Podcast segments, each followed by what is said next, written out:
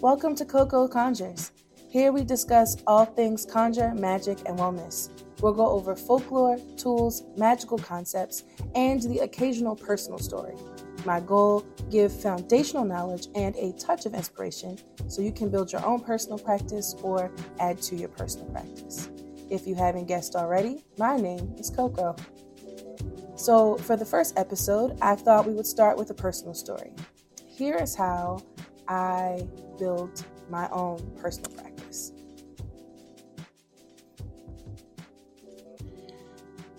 Easily, my personal practice and my journey to it can be broken down into a few uh, overarching topics.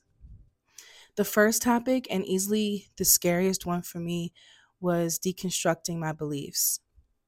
I was having a conversation with a friend, and she was telling me that she just didn't want to deconstruct. She was afraid of the deconstruction process because she felt like um, she felt like it was giving up and getting rid of what she believed. You know, at the time, I told her that that's not the case. You know, deconstruction doesn't have to be you giving up your faith, it's just deep diving into really exploring what it is that you believe and seeing if your moral compass and your beliefs line up with your religion or faith that you're in. And I, feel like I, I said it out of the kindness of my heart, really, but truly, I do think that anyone starting the deconstruction process knows in their heart of hearts that they will eventually lose their faith I was listening to a podcast called Mormon Stories Podcast. No, I'm not Mormon. Um, and on the podcast, it was like, I think like years ago or so, um, one of the guests said that they didn't lose their faith, their faith evolved. And I really feel like that's what happened to me. So let's go back to the beginning. Um, I grew up in a Lutheran school. Like my, my parents paid for me to go to private school. I grew up in a Lutheran school. When I say Lutheran school, I mean there was a church attached, a church I was confirmed into by the time I was 12 or 13 years old. Um, I was one of five black kids who went to this church, or this school, I should say, when I first started. Definitely one of the only black people in the church at the time.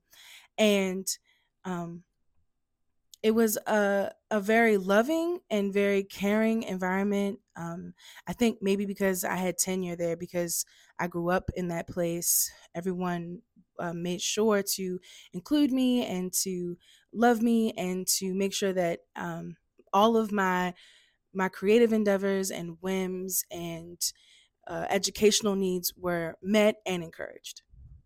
So uh, when I went to church there, it was very much like jeans and come as you are and smiles on your face and real simple music. You know, this little light of mine, I'm gonna let it shine. Real, real simple stuff. I say all of this to say uh, that my experience during the summer was different. During the summertime, I went down south to visit my grandmother down south i say that like you you know where in the south. She was from south carolina. She was born and raised in south carolina. She moved back to south carolina um, after a stint in maryland for a while. And that experience was completely different like truly 100% completely completely different. Um, basically it was like a black Baptist Pentecostal kind of church. So you every time you went in, it was a fashion show. You know, the wide brim hats and the silk color matching um, suits, and you had to have hose on your legs. And no woman ever wore pants. And um, you know, your shoulders had to be covered, and everybody was sister this or mother that. And when the preacher preached, man, you could be in there for hours with that preacher preaching with the sweat dripping down his forehead. And the ushers were passing out fans and people were passing out. And there was an air conditioning unit in the church. And they even had at one point an air conditioning fund. But for whatever reason, during the hottest months of the year, the air conditioning never ever worked. So I am covered from head to toe in clothes like literally neck to ankle, completely covered in the middle of the summertime, July, August, you know, summertime heat. Get trying my best not to pass out in this church because it was so hot. Oh my goodness. Uh, so I had very much a very Christian upbringing, you know, and I had a Christian worldviews. Um, I was taught in school, you know, that gayness was a problem, that um, anything I think on the queer spectrum, be it gender or sexual preference or whatever, anything out of the norm was an issue. Um, that basically, if, if I could sum it down, in order to have morals, in order to have um, qualities of good, good, in order to have good qualities, in order to be a person of good character, you had to be Christian. It was told to me in Lutheran school, you know, uh, September to June, and then from June to August when I went in South Carolina to, you know, visit my grandparents, it was reinforced um, in the very black way.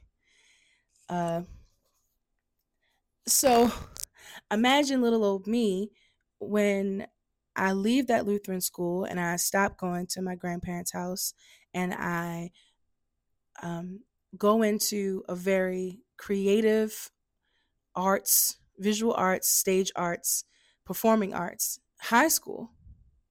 You know, first day was a culture shock. Eh, there was a plethora of people.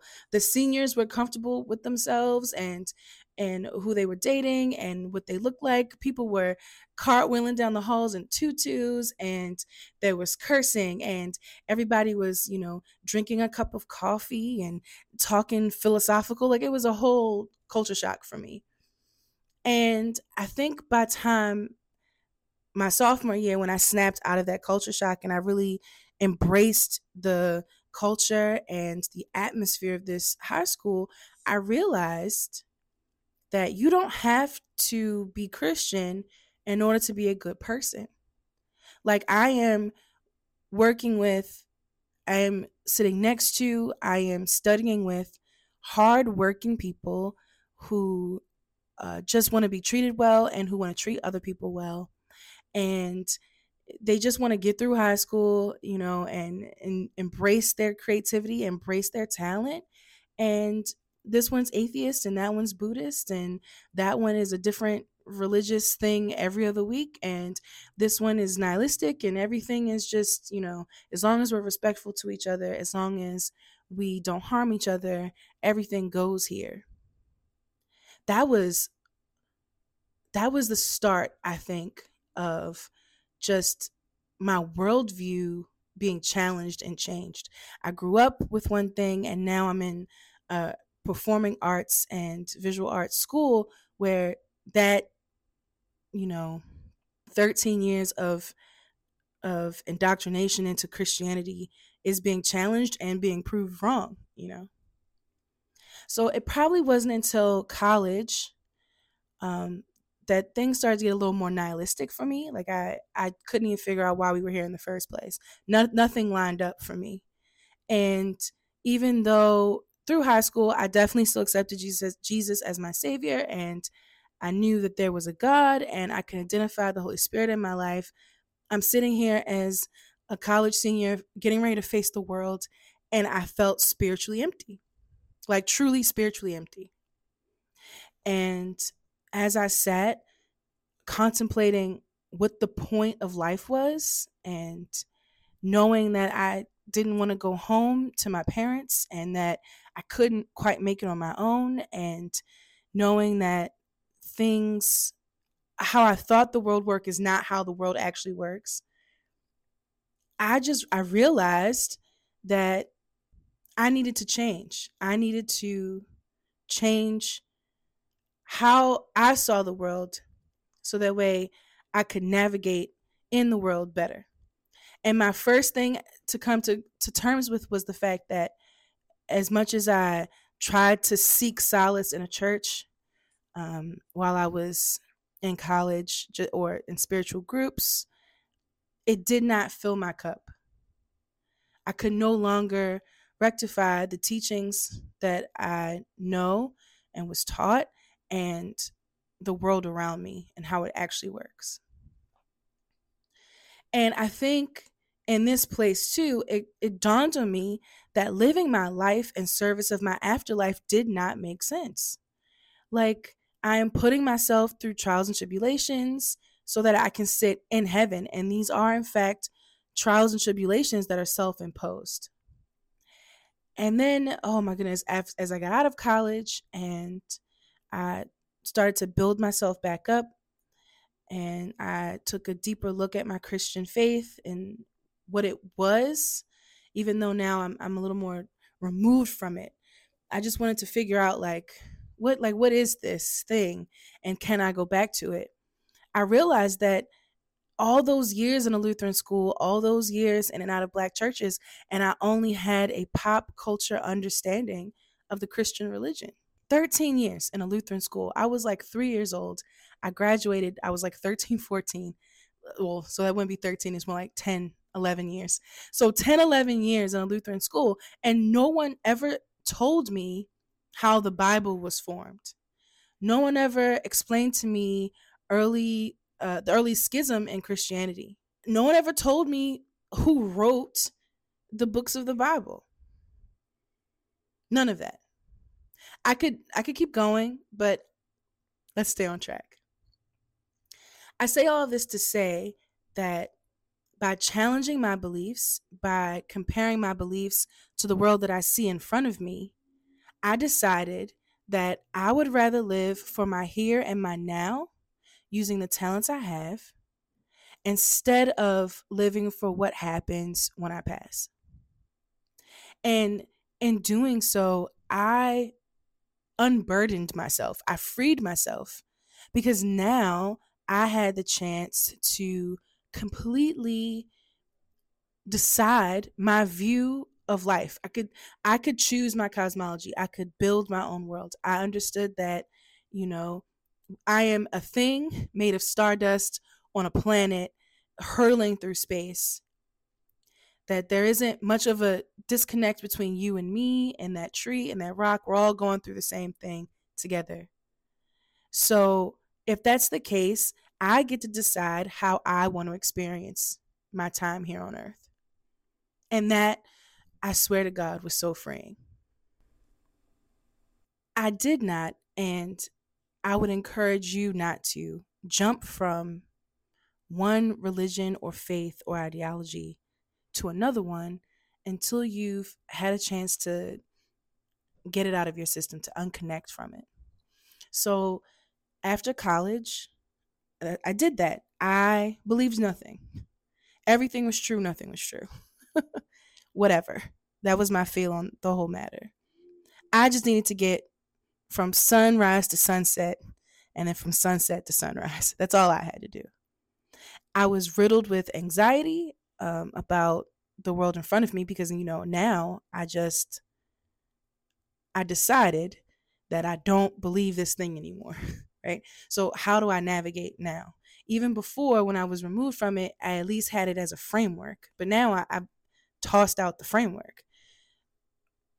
So, I started by trying to remedy small issues in my life. Um, and by doing so, I swear to God, I slid straight into the spiritual space, straight into witchcraft and and conjure and folk magic. So here's how that happened. I expressed to my sister that I was having a hard time sleeping, that I was having a hard time getting through, and she got me two things. She got me an oil diffuser, essential oils to spirituality pipeline. She got me an oil diffuser and uh, like a pack of oils. And she said, as a nurse, that um, in order to help calm her patients, they have lavender oil in the hospital. And she encouraged me to put some lavender oil in there. And then, me being me, I went online because uh, as a millennial, that's a thing you could do, you know, at, at that age. And I went online and I looked up, okay, so how does, how do successful people get rest? How, how do they do that? So I learned, okay, you dim the lights, you set a bedtime, you make sure that you have um, you know a journal get your thoughts out on paper so it's not in your head floating around you take a nice warm hot soak uh, and some epsom salt things like that so basically what i did was i built this ritual around getting sleep you know it started with the oil diffuser and then i would put a little like lavender uh, sachet that I found at like the dollar store or something under my pillow. So now I, I can smell that, and I'm not having to keep buying oil because you know I'm I'm a broke millennial out of college, and oil expen- um, essential oils are hell hella expensive. I don't know if y'all noticed, and the Epsom salt became you know a spiritual bath for me. I would add a couple essential a couple drops of essential oil in there, and then I had a special lotion that I got from Bath and Body Works that was stress relief. It was eucalyptus and thyme and lemon and I would, you know, slather myself down it at night and literally I built this ritual around my rest. The second thing my sister gave me was a bracelet. It had tiger's eye and hematite and it had lava stones. So I would anoint the lava stones in oil be it essential oil or I would sneak into my mother's room and get some of her holy oil that my grandmother had given her and I would put that on there because I'm like if I can just whatever magic is in this bottle I want you know what I mean um and I um I would smell it smell the olive oil smell the the lavender and as I was going through my day I would count the beads and take a breath for every bead just to get myself back to center. And then I picked up a habit that I had started in high school, uh, a part of a performing arts school as a as an actor um, in high school. They taught us how to meditate because you have to center yourself uh, and prepare your mind before going into character. So I started meditating again, which was helpful, very helpful for managing the anxiety of how the hell do I how the hell do I live life? you know? And eventually you get online long enough and you start looking up enough YouTube pages and you start talking to people enough about what you're doing and you slide right into spiritual and wellness channels, spiritual and wellness groups. And now everything has a spiritual meaning as well as a mundane meaning. And now I'm researching, you know, um, not just sleep and essential oils, but what kind of tea can I drink? Um, how do I make my own whipped butters? Like things like that, things to help me get through the day. And then small things became rituals. My walk to the bus stop to go to work became a ritual, it became a part of the meditation. The nighttime ritual I described um, when I would get to work, I worked my way up to being a manager. I would literally go into the stock room at the box store I worked at, and I would like just put on music and jam out or zen out, you know, and make sure that it was something uplifting, make sure it was something that moved my spirit, even if it wasn't gospel music or Christian music. So I gotta say, probably around 2019, 2020, I'm I now am no longer in a, a retail space, and I've got my first, you know, corporate office job, and I've got time on my hands because anyone who works in an office knows, even though we're being paid to work eight hours, you probably only really work like four and a half, five. I started to research more, and I decided that if I can choose how I want to live my life, if I get to choose how um, I see the world and I get to pick my cosmology, right? Because everything matters and nothing matters. So I get to choose it for myself, right? Then why not just embrace the witch? Like, you know, like I'm just going to embrace it. So that's what I did. I started to look up spiritual movements and witchcraft and things like that. Now, one of the biggest movements that lined up with this new outlook was the neo pagan movement, the witchcraft movement. And this comes to the next thing on my journey uh, of trying to figure out my spiritual practice, trying to figure out figure out my magical practice, um, was the first thing you come across, the first thing that they ask you is, What kind of witch are you? Are you a cosmic witch? Are you a sea witch? Are you a crystal witch? Are you a techno witch? You, you feel me, right? And you'll find books and videos that like give you a brief snippet of what each of these witches are. And there's like countless of them, countless, unimaginable amounts of them.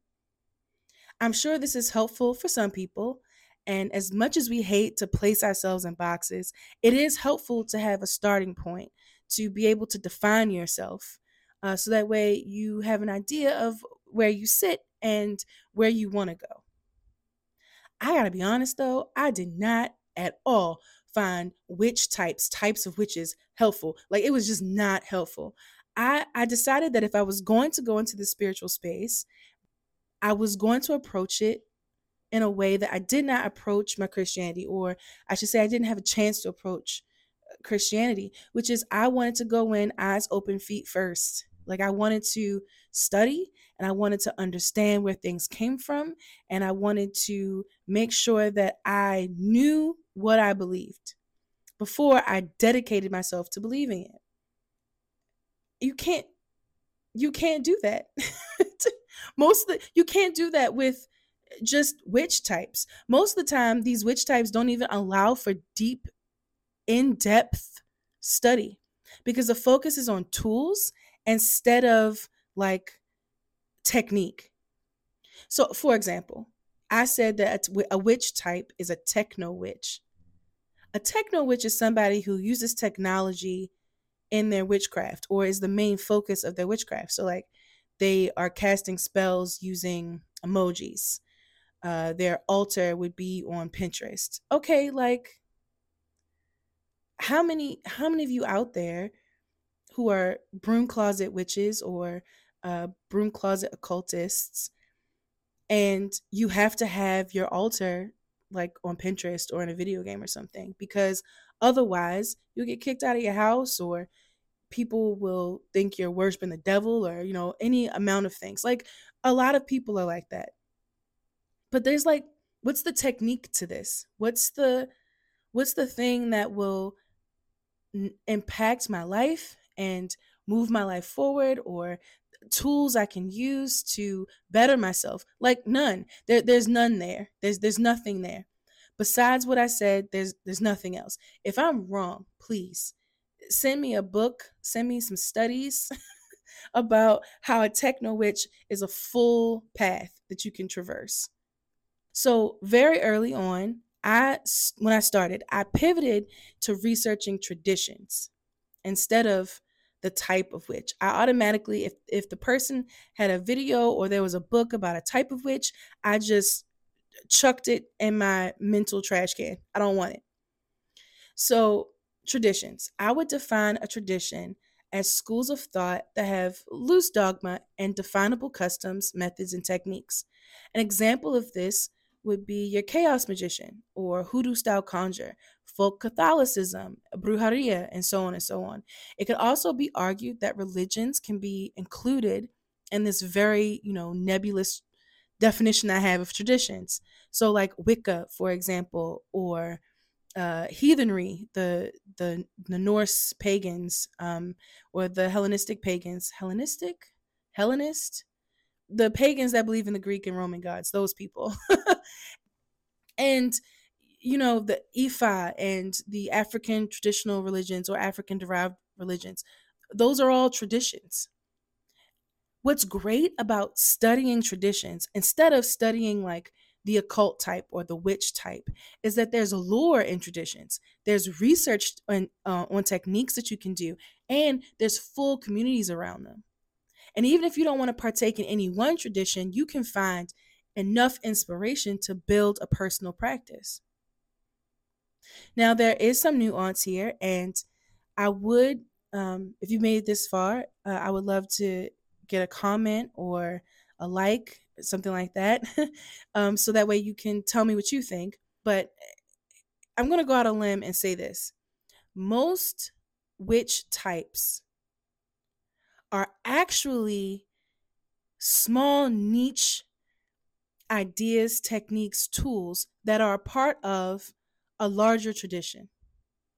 And by looking at it from a tradition's perspective, you could probably get more out of your practice. Example uh, Green Witchery is big. You can find books on it, there's um, YouTube channels about it. Um, everyone eh, is foraging and uh, for their herbs and they're growing their own herbs and they're tincturing and they're making tonics and they're making whatever, right? Like green witchery, green witchery. In my tradition, which I landed on hoodoo, which makes sense for me in a minute and I'll tell you why. But in hoodoo, we just call that root work, right? Like the person that can grow herbs and understands what they do to the body and understands how to draw the spirit and the medicine out of that herb or root or whatever is a root worker. Now, if I said I was a green witch, that's nebulous. I could be an herbalist or something. If I said I'm a root worker, a hoodoo style root worker, now there's like, oh, okay, there's some weight there, right? Like you have an understanding of what it is that I do and what it is I might believe and where these beliefs are coming from. And if you didn't, you could type in hoodoo root work in Google or at Amazon and you can get a book about it and learn the basics, learn some uh, just general understanding of what that means.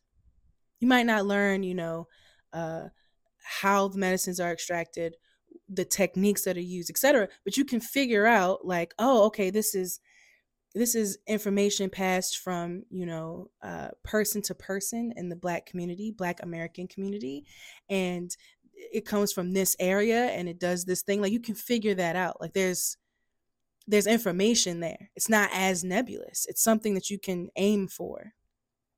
So yeah what do you think?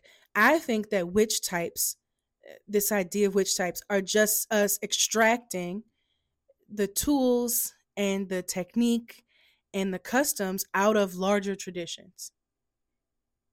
Honestly. Hot take, I know. Super hot take.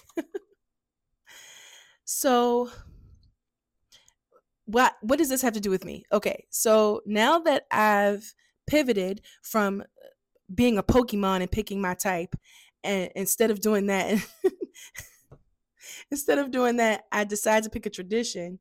Um, i started with wiccan adjacent practices.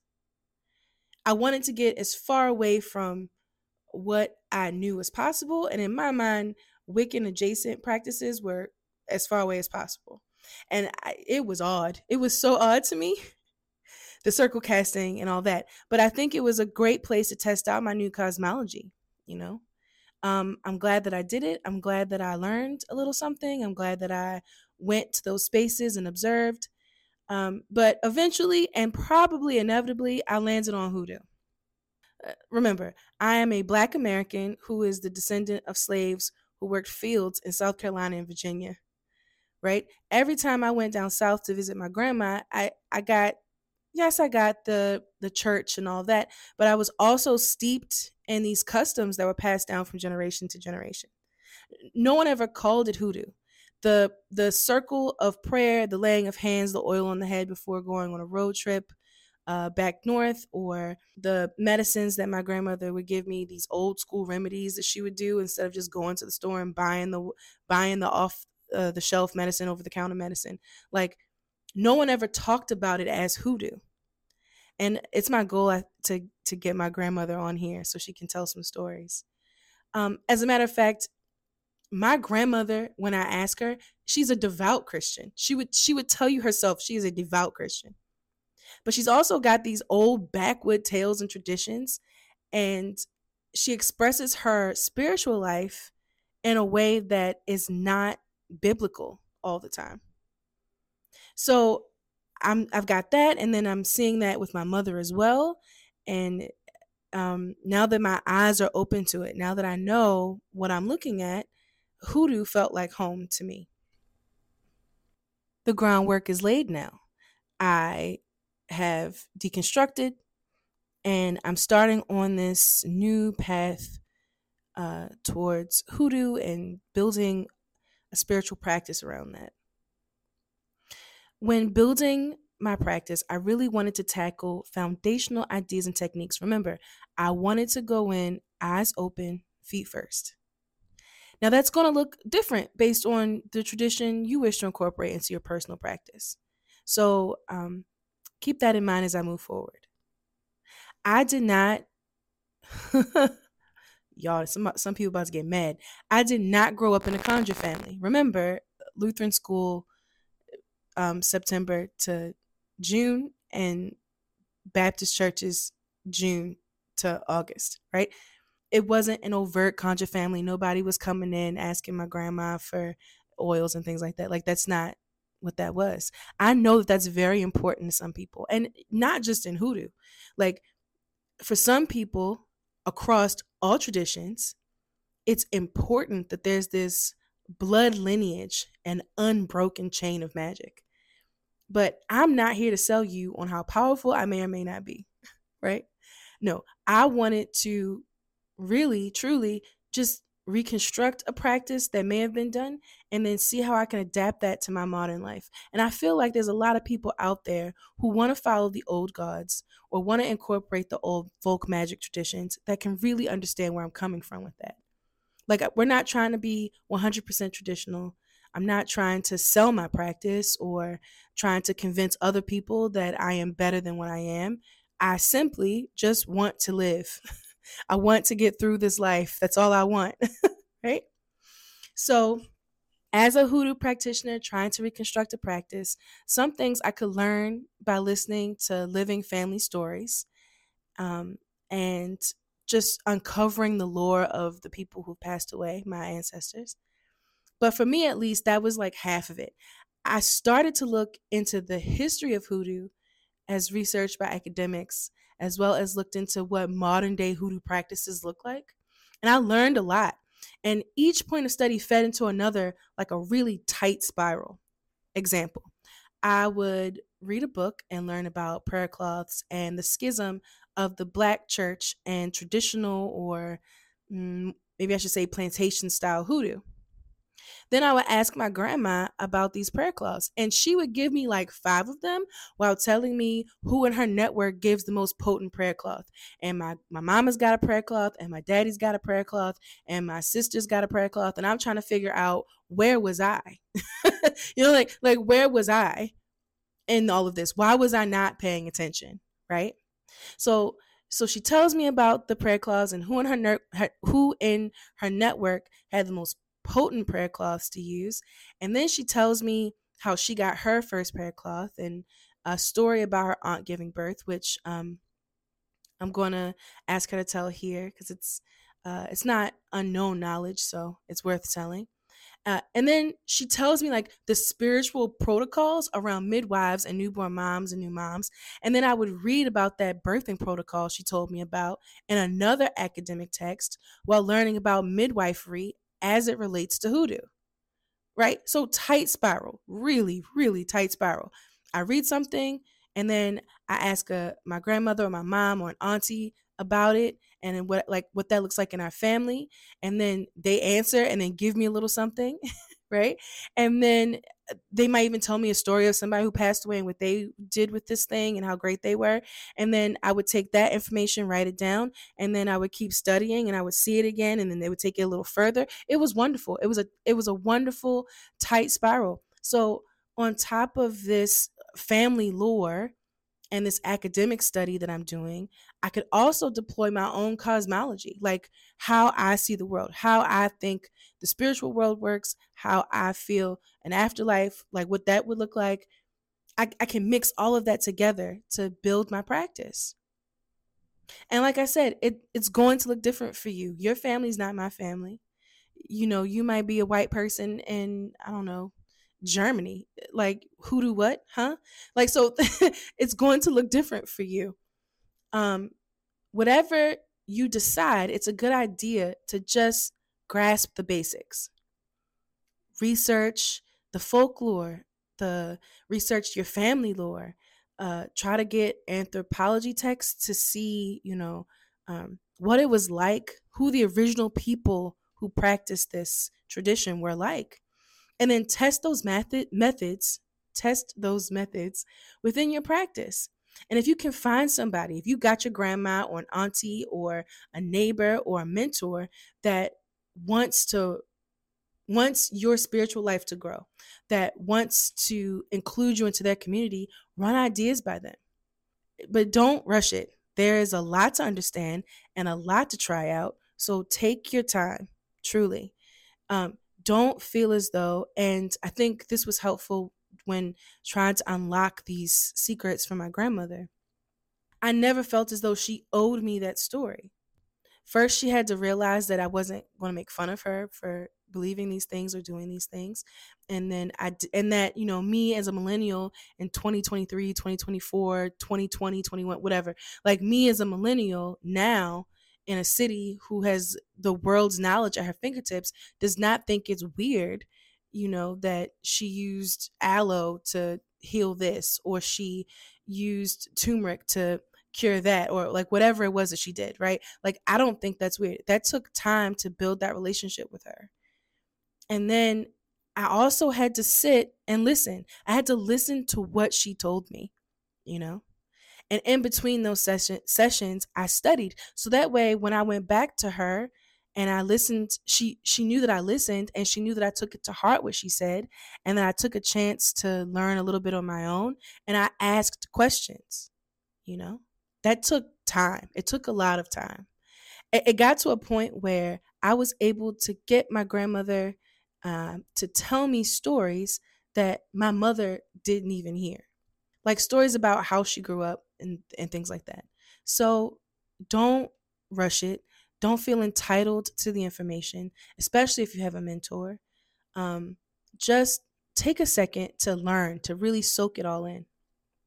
Across traditions, across traditions, easily, there are some basic spiritual practice that I found have common threads. Like these are common things you can find whether you are, um, you know, working from a Japanese folk magic perspective, whether you are a Wiccan, whether you are a ceremonial magician, like whatever. Like there are a lot of common threads here, which makes sense because we're all human and we all have the same problems, right? Like we, we might phrase it differently, we might think about them differently, but the same issues still arise.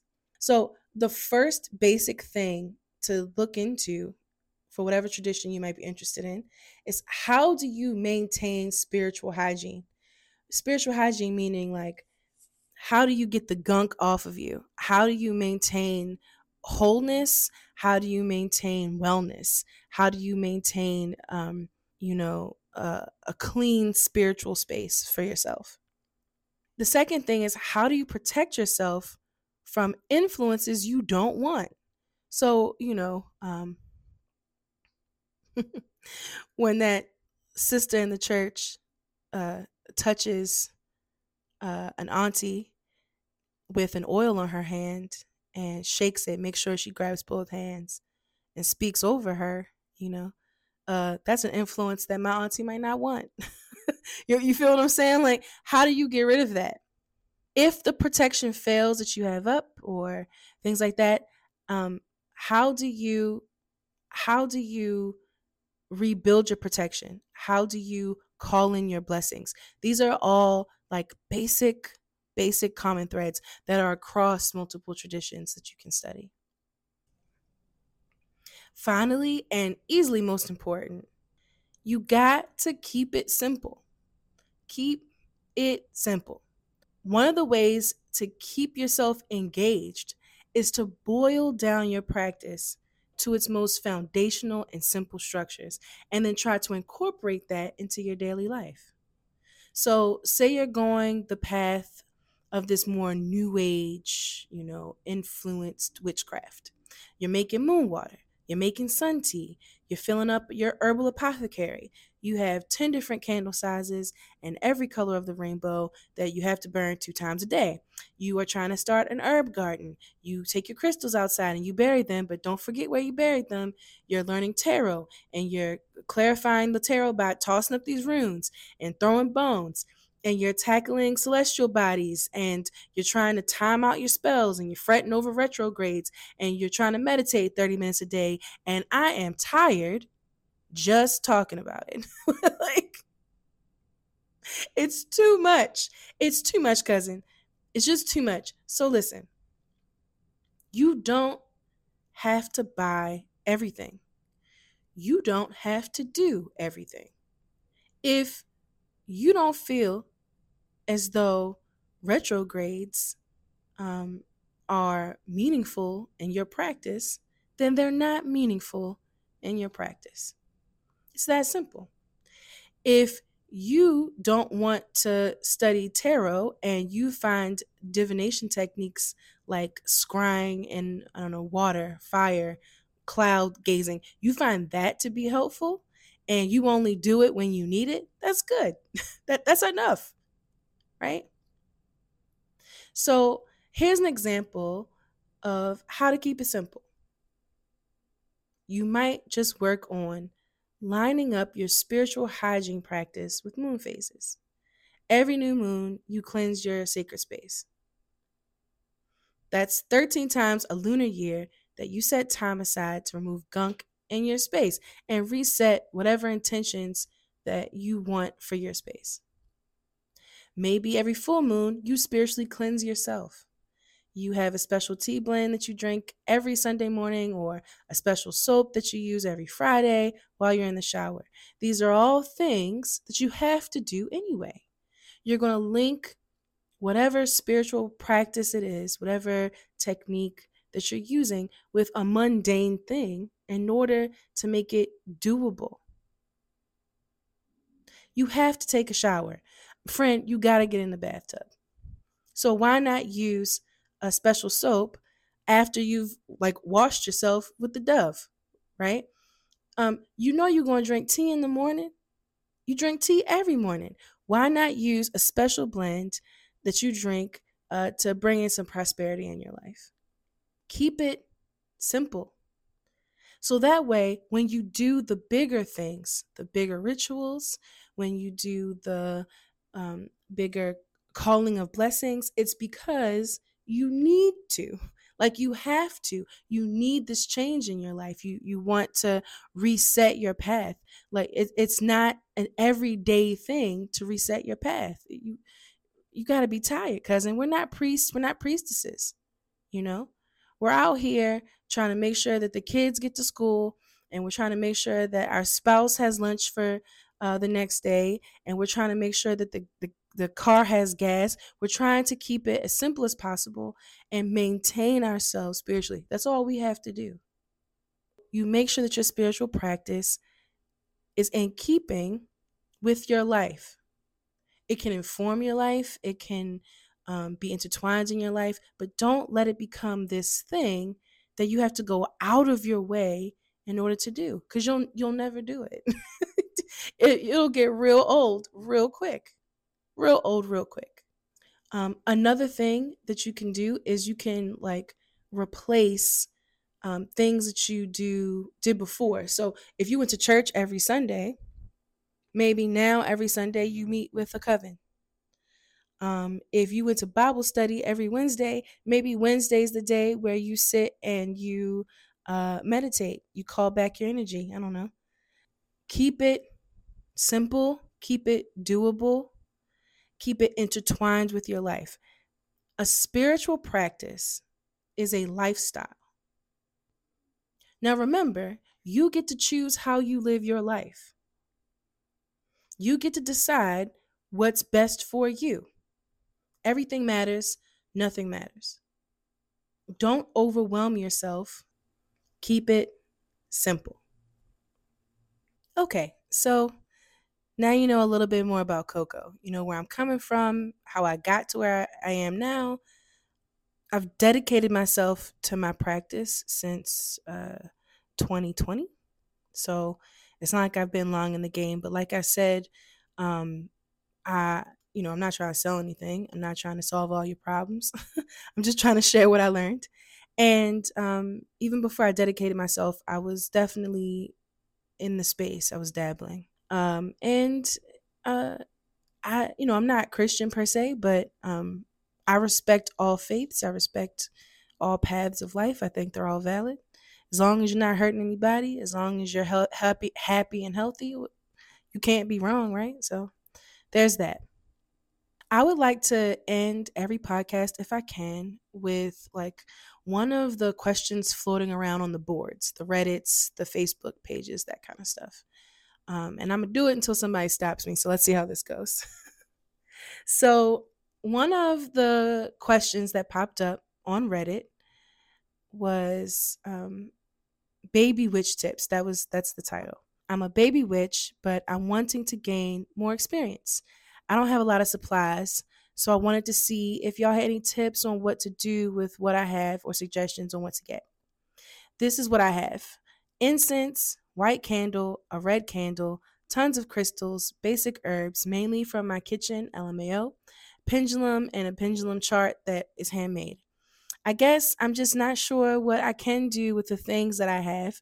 I've done a fair amount of research, but I seem to get nowhere with it. I keep hearing about deities, but I don't know how to work with one or if uh, to choose, if I have to choose a deity or if they choose me. I'm so, so lost.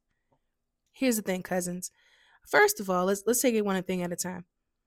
This person says they don't have a lot of supplies, but they've got incense, a white candle, red candles, ton of crystals, basic herbs, and kitchen and uh, sorry, basic herbs from their kitchen a pendulum and a pendulum chart. It sounds to me like you got a lot of stuff, right? Like a, there's a lot going on. Um, and once you're more experienced, you'll learn that that's enough. So you can do a lot of things with a glass of water, a white candle, and some words. You can do a lot. Um, but I think that we need to step back from things. Remember, I'm all I'm advocating to keep things simple. So if you have all of those things, but you don't know what to do with them, you don't need those things yet. That that's where I'm coming from. So they're not sure and they've done a fair amount of research. I would question, what are you researching?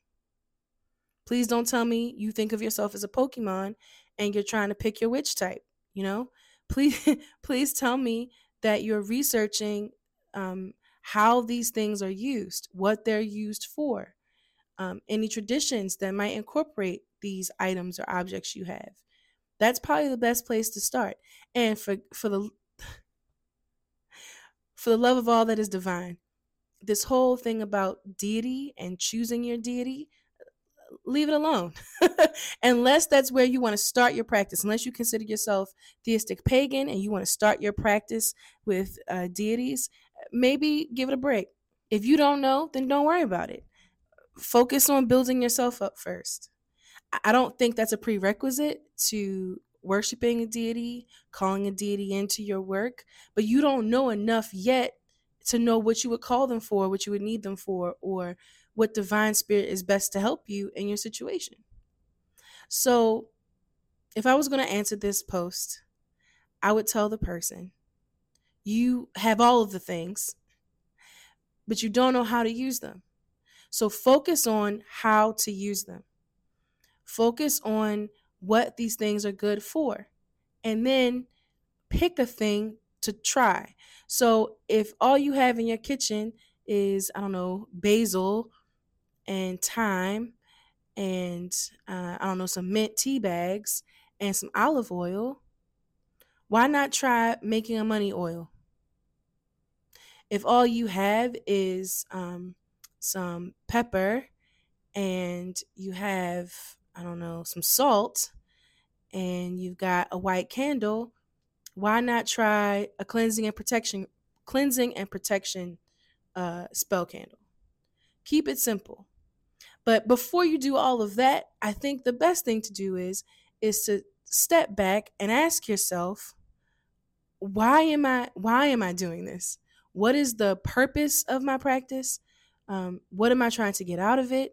And then decide for yourself um, what traditions do I might want to take influence from or just straight up follow. I, I, think you need to start there. I think you're putting the cart before the horse. Um, in Wicca, uh, especially I think like your Gardnerian Wiccans and the ones that are a little more structured, a little less loose, you have to study for like a year and a day before you even get initiated, before they will let you cast spells with them, do work with them, etc. Um, in hoodoo in the traditional hoodoo, people who grew up in conjure families, you had to learn under your elders. You had to learn under your mentor on what to do and then be initiated into their practice before you can start practicing like on your own. like you have to we got to you cannot skip the step of study. You cannot skip the step of understanding. If you don't understand and you did not study, then you can have all the things in the world and none of it will mean anything because there is no meaning in your mind to it. Like there it's not assigned to any spiritual meaning for you. Yeah. I would tell them to step back, ask themselves, what are they trying to get out of their practice? Um, tell them that they need to study, research, look into various different traditions across the board that they might be interested in. And then from there, the answer on what to do with the white candle and the red candle and the crystals and the kitchen herbs and the pendulum will come for sure. Okay. Hope that works out for that cousin. Okay, so the next question comes from Facebook. It says, I was supposed to get a spell done about six months ago, then told lady I changed my mind while she texted me after New Year's, told me she put a death spell. Could this be a scam? Say they need to pay to get off. Okay, that was a lot. So if I let me just put some punctuation here. As they were supposed to get a spell six months ago, they told the person that they were going to get the work from that they changed their mind. And on New Year's, she texted the poster and said that she would put a death spell on them unless they pay up for the spell that wasn't cast. And the person's asking, Is this a scam? Yes, cousin, it's a scam. Mm-hmm. Now, listen, um, again, we are not priests and priestesses. We're trying to maintain our lives and live well. That's what we want to do.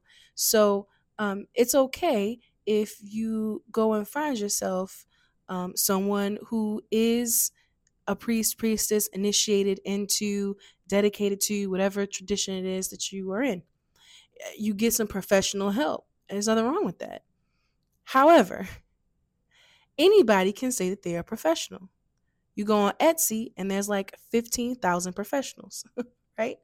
So you have to discern whether or not this person that you are going to is um, just, you know, true to their word. They are a decent person. They are a part of whatever spiritual space you're walking into, whatever tradition you are walking into. And if they are scamming you. Like you, you got to look for that those signs. First, one thing for sure, two things for certain. Um, I don't allow people to do work for me that I can do myself. Uh, that's one thing. Two, if they're online, you might want to do a video chat, um, phone call, see, you know, some uh, see if they have any what are they called reviews right? Like you want a trusted source a trusted person in your community that can do the work for you. And if they come back and say to you oh you got to pay me xyz or else um, i'm going to put this death curse on you it's not even worth putting up protections for because they don't know what they're doing they don't know um, their craft, they don't know their spiritual work. So block them, move on to the next person. Obvious scam. Obvious scam. Um, I gotta tell you, you think long and hard about your problem before you try to outsource it. You know? And then if you decide to outsource it, you need to go to someone that you can trust. Truly. Because um, there are a lot of people in this world who want nothing more than to prey on the gullibility of people in spiritual spaces. It's easy money for them. If they light a candle, put some oil on it, they can say that they did this XYZ spell, and then you hand over, I don't know, $500. Like it's easy to do. So it's better if you are going to someone that you trust and you really think about the work you want done before you ask for it to get done. If it's a love spell, it's probably not worth it. if it's a money spell, do it yourself. Why are you spending $500 of money you don't have so that way you can do a spell to get money? That don't make sense. You know? Um, be careful. Be careful out there. There's a lot of scams around, and um, we got to take care of ourselves, cousins. We got to take care of ourselves. So, if you made it this far, I just want to say thank you so much. Uh, this was my first episode of my new podcast, and I am nervous. I am nervous, um, but I am excited uh, to just reach anybody. I don't care if it's two people, 2,000 people, um, a dog and a cat. I am just excited to get my voice out there and to, I don't know, participate in the communities that I have um, found my way into.